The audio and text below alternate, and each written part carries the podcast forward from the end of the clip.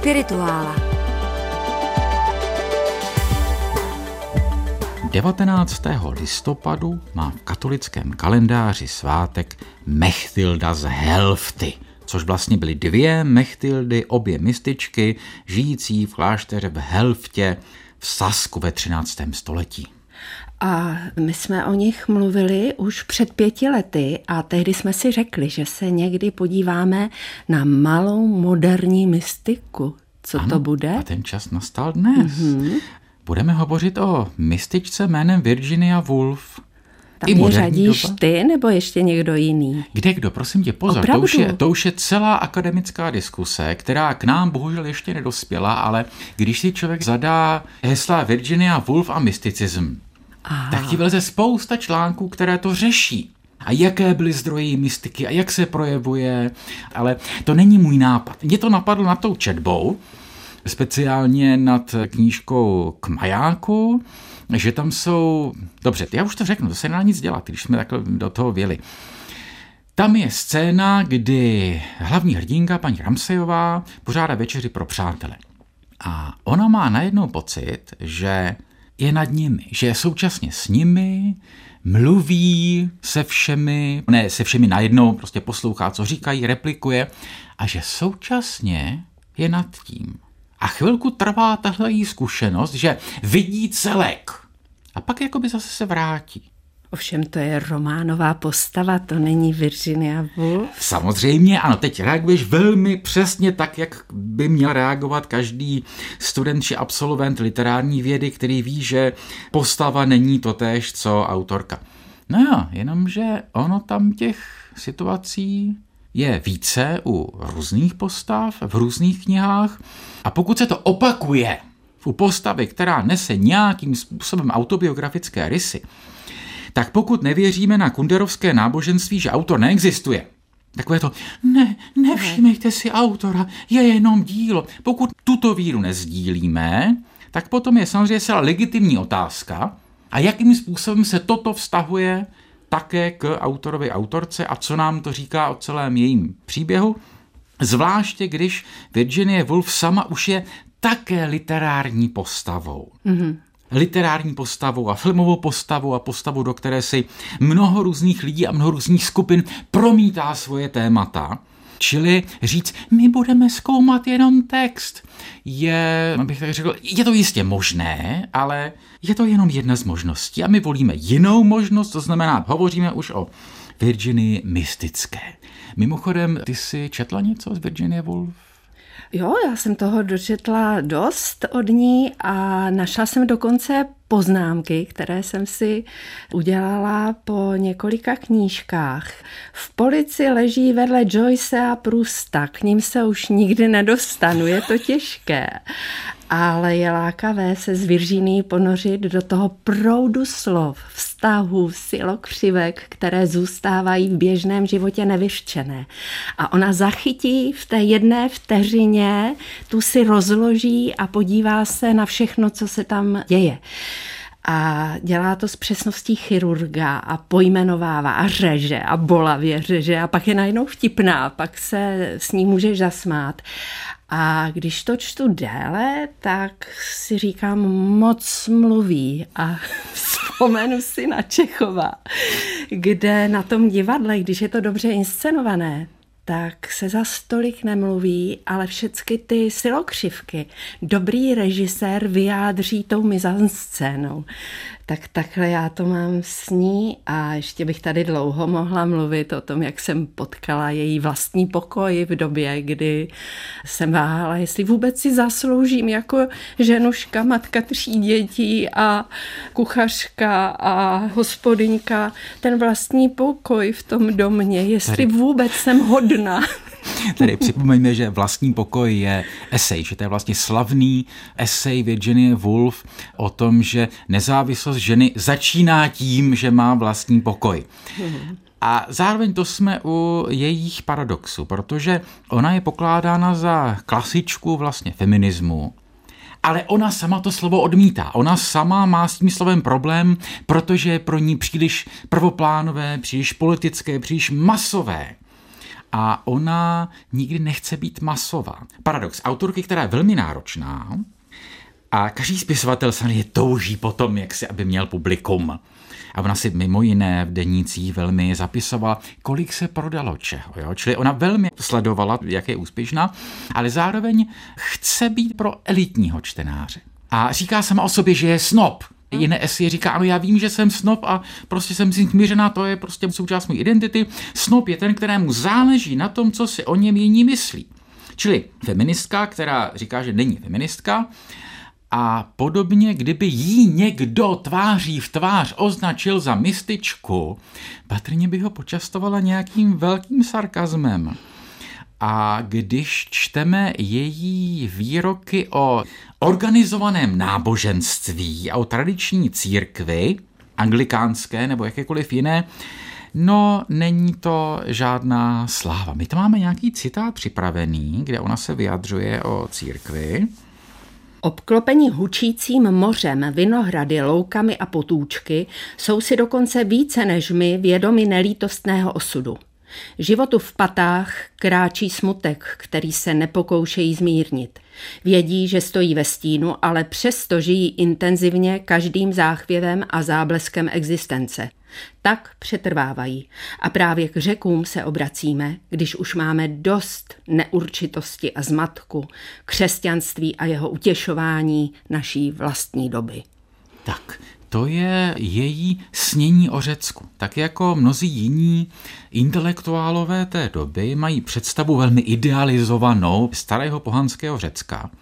A ona se v těch denících a svých esejích neustále vrací k Řecku a jak jí vlastně líto, že neumí dost řecky a že má pořád pocit, že je té klasické literatuře nerozumí úplně do hloubky, říká pořád, nedokážu se do nich úplně vžít a má to jako ten protilék nebo protijed na to, co se jeví jako křesťanství, či jakousi lacinou útěchu. A to je ještě mírná ve srovnání s její sestrou. Tady musíme zmínit, daleko méně je u nás známá její sestra Vanessa Bell, čili malířka, která paradoxně v době jejich života byla mnohem známější než Virginie, jakožto malířka. A ta v autobiografické eseji říká jednou, že já to budu tady teď volně překládat z angličtiny, jednou jsem tak kráčela skrze Kensingtonské zahrady a těšila jsem se pohledem na stromy a najednou jsem si byla docela jistá, že náboženství pro mě neznamená vůbec nic a že už nikdy se jim nenechám obtěžovat. A to byla velká úleva, říká Vanessa. U sestry hmm. nejsou dvojčata jak si ani fyzicky, ani duchovně, čili Vanessa není Virginie, ale to v té rodině už bylo.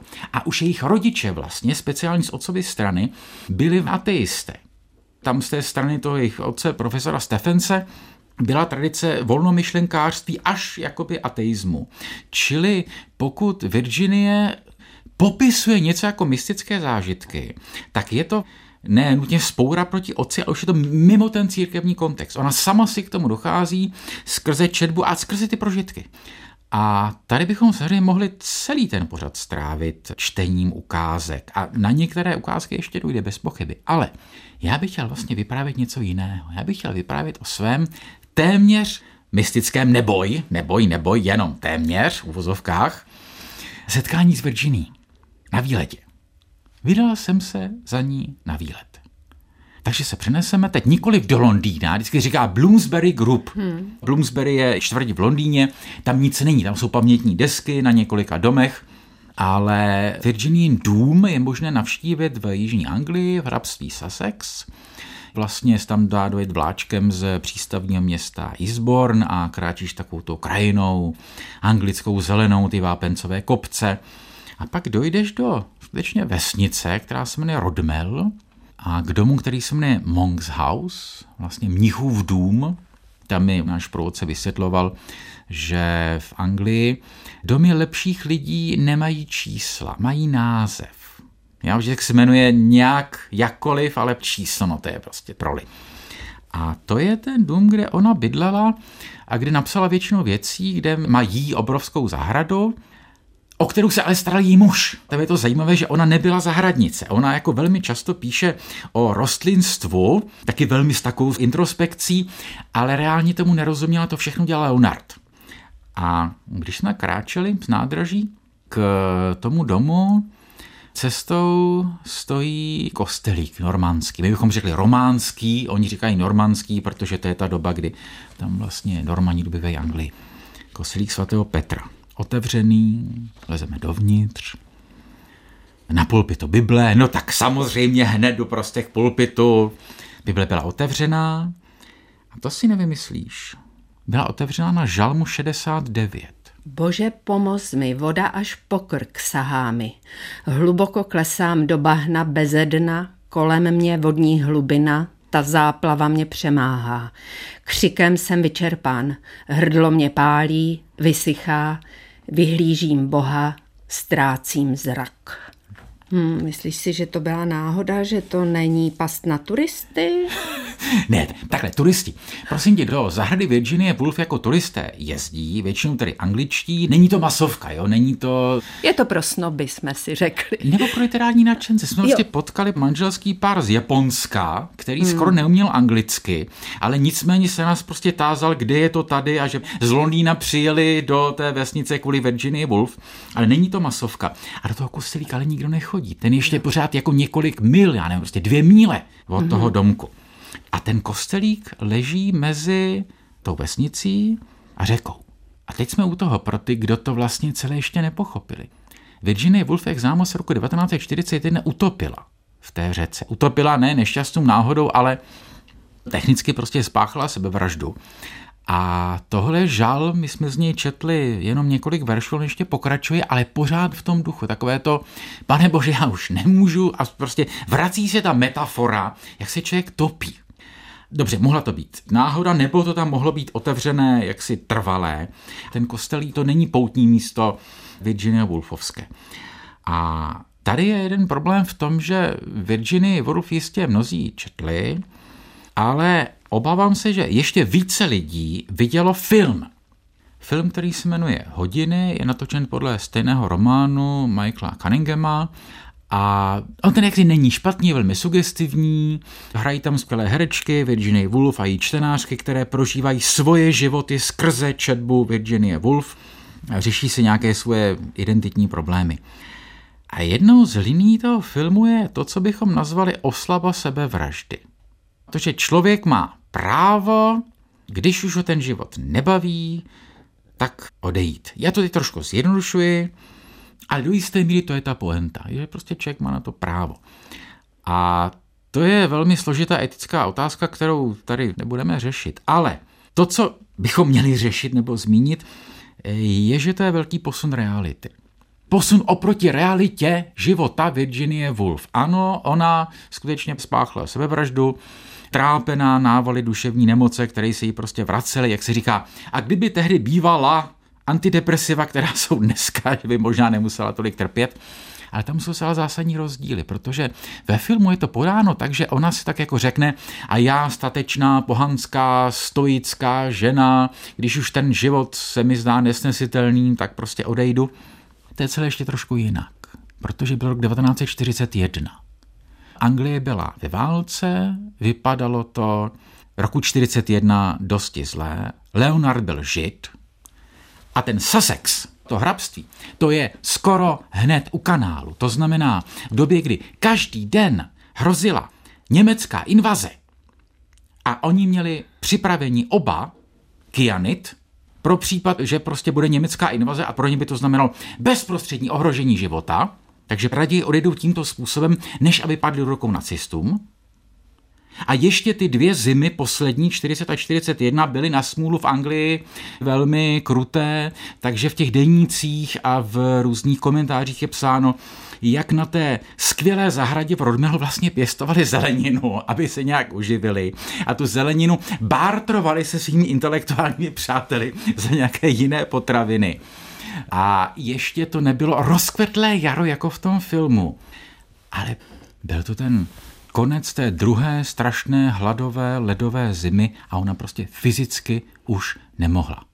Čili to je celé dost jinak než v tom filmu. Hmm, a on je o dost přežil, že? Leonard přežil o, já nevím, zhruba čtvrtstoletí, pečoval tu zahradu, pečoval samozřejmě o to její dědictví literární, měl tam potom už nějakou svou přítelkyni taky a potom ten dům na sklonku života předal Národnímu trastu, který se stará o literární, kulturní a historické památky, takže dnes tam člověk může jaksi přijít. Já jsem asi četla taky výbor z deníku, který udělal on a zajímalo by mě, jestli třeba v Anglii vyšly všechny ty díly. Ano, v Anglii, prosím, v Anglii vyšlo úplně všechno hmm. a je obrovské množství literatury o ní. To je velký rozdíl oproti situaci u nás.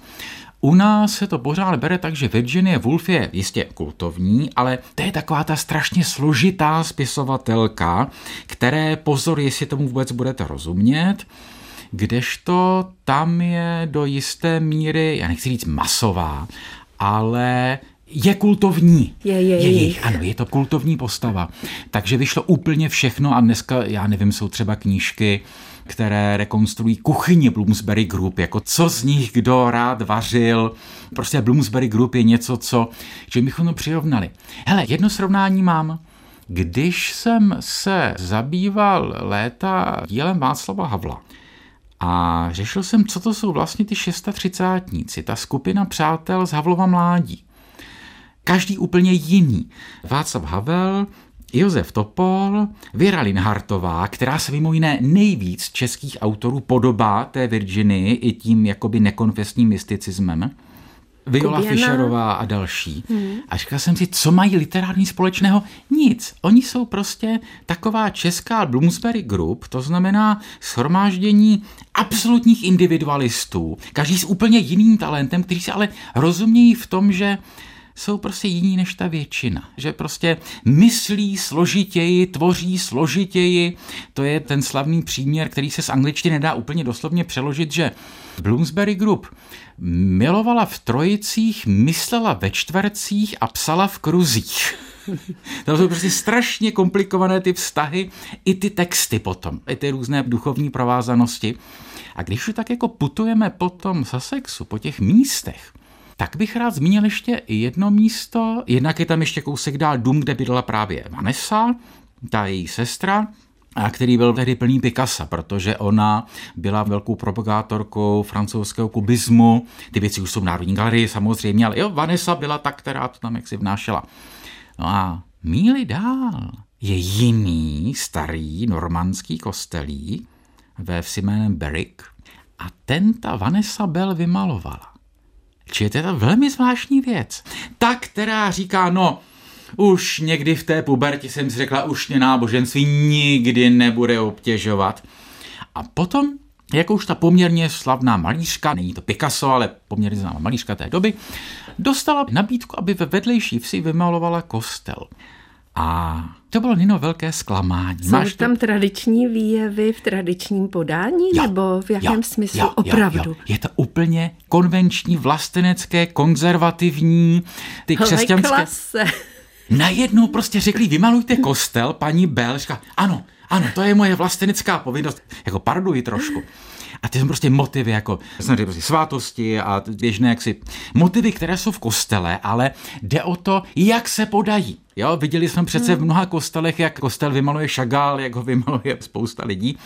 A Vanessa Bell tam maluje výjevy církevních rodinných slavností, nějaké místní důstojníky zasloužilé, a ještě tak legrace. Důležité je, jak zněla zakázka. Vymalujte to, ale tak, abychom nestratili farníky. to mě nenapadlo. Ale prosím tě, lidé, kteří byli tak vnitřně nezávislí jako Bloomsbury, že by jako dala na, a nepotřebovala peníze. A jak si no. to vysvětluješ? Že v ní najednou zafungovalo to tradiční vlastenecko-anglikánské, dělám kostel, tak to bude takové velmi tradiční. Včetně toho bizáru, že tam některé biblické postavy už nevím teda teď, kterou to je jedno. Prostě je spodobena její dcera kterou ale neměla mm-hmm. se svým manželem. Mm-hmm. Jo, jak jsme říkali, to byly velmi komplikované vztahy. Čili ona tam namaluje tu dceru, no, kterou no, měla s někým ale, úplně jiným. No, ale to je potěuchlost, že jo, tak to je vnitřní, to je pro znalce. Já to je dobrý, mě ale to... mě by zajímalo, mluvíš o Vanese, jestli se něco takového objeví i u Virginie Woolfové, jakoby nějaký jaksi zásvit, zákmit toho návratu nebo uznání nebo... Jako uh-huh. církevního. Církevního? Církevního hmm. moc ne. Ona se vyjadřuje typicky, jak si mnoho moderních intelektuálů říká, Ježíš jo a církev ne. A tady jsem si vlastně schystal citát z eseje Tři Gineje, což je druhá z těch velkých feministických esejí, kde ona říká, církev ženy utlačuje, ale Ježíš byl ten, který si je pokoušel zrovnoprávnit. Co je křesťanské náboženství, to jednou provždy stanovil zakladatel toho náboženství slovy, která si všichni mohou přečíst v jedinečně krásném překladu. A ať přijímáme nebo nepřijímáme výklad, který se jim dává, nemůžeme popřít, že jsou to slova nesmírně hlubokého významu. Jak se tedy zdá, zakladatel křesťanství věřil, že k tomuto povolání není třeba ani školení, ani pohlaví. Své učedníky si vyvolil z dělnické třídy, z níž sám pocházel. Tak a dál to rozvíjí a to, že vlastně ve staré církvi podle ní, podle jejich pramenů a názorů byly prorokyně a jáhenky a tak dále a že potom se to zkrátka celé zkazilo. Obvinuje svatého Pavla samozřejmě, který říká, že na církvi mlčí a říká, že jednou v anglikánské církvi třeba budou také kněžky, což jsou. Což mm-hmm. ona se tam nedožila, ale dneska zcela běžně jsou. Čili tohle tam jakoby je. Ona, jak si církev ráda nemá, ale Ježíše se nějakým způsobem dovolává. Ale když dojde na to jádro jádra, čili na to mystické, tak tam to není vázáno na žádné náboženské představy, symboly, obrazy. To je ta zkušenost prolnutí se do nějaké jiné dimenze, která může nastat v zásadě kdykoliv a kdekoliv. A to já mám, ale při četbě je, že se pořád chce dostat někam doprostřed k nějakému jádru, pořád se tam chce propsat a pořád to nejde. Tohle nemáš tento zážitek? Myslíš při psaní nebo při čtení? Ne, při čtení, při čtení. Když to čteš vlastně, že pořád jako skrz ta všechna slova a skrz ty mm-hmm. vteřiny pořád hledá jakoby ten někde ten bod. Jo, asi jo. Pojmenoval bych to jinak, ale konec konců dejme slovo jí. Tam je ten citát, který začíná Zmocnil se jí klid. Zmocnil se jí klid, pokoj, spokojenost, jak jehla táhla hladce hedvábí až ke kratičké pauze, nabrala zelené sklady a lehce je upevnila k pásku.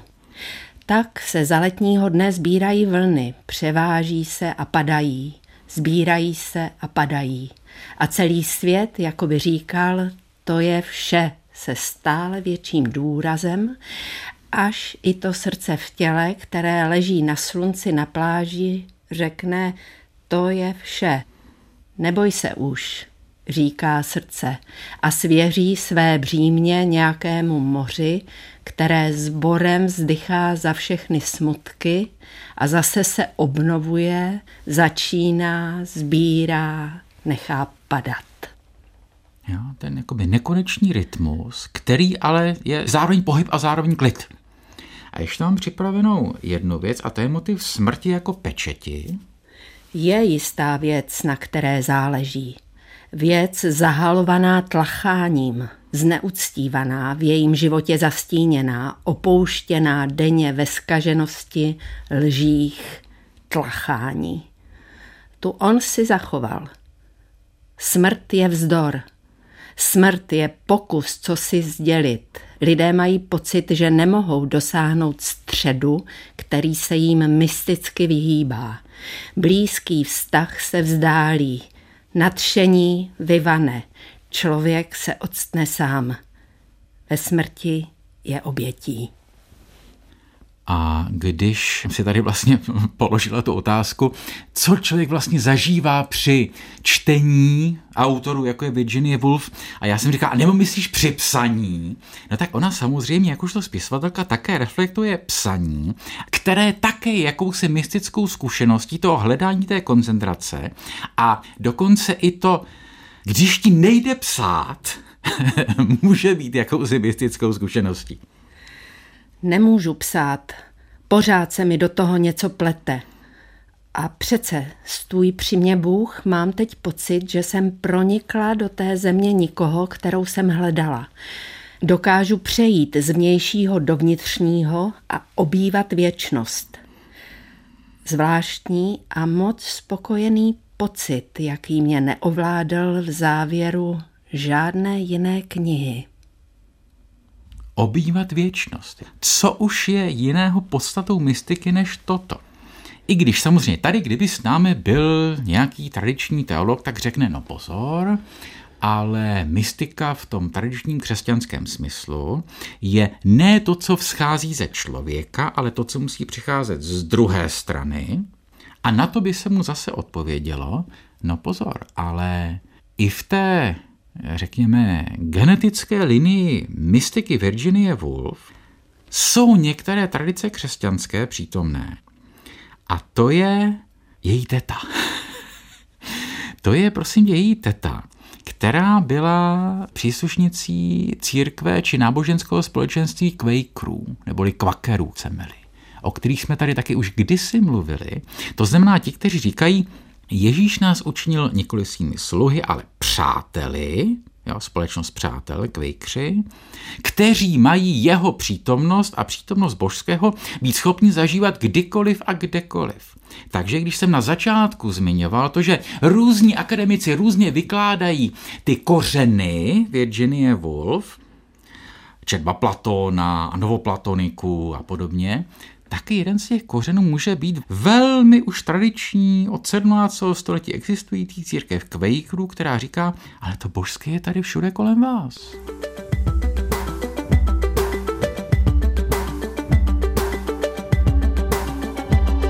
Podcast Spirituála Duchovní Evropa poslouchejte na webu Českého rozhlasu Vltava, v aplikaci Můj rozhlas a na dalších podcastových platformách.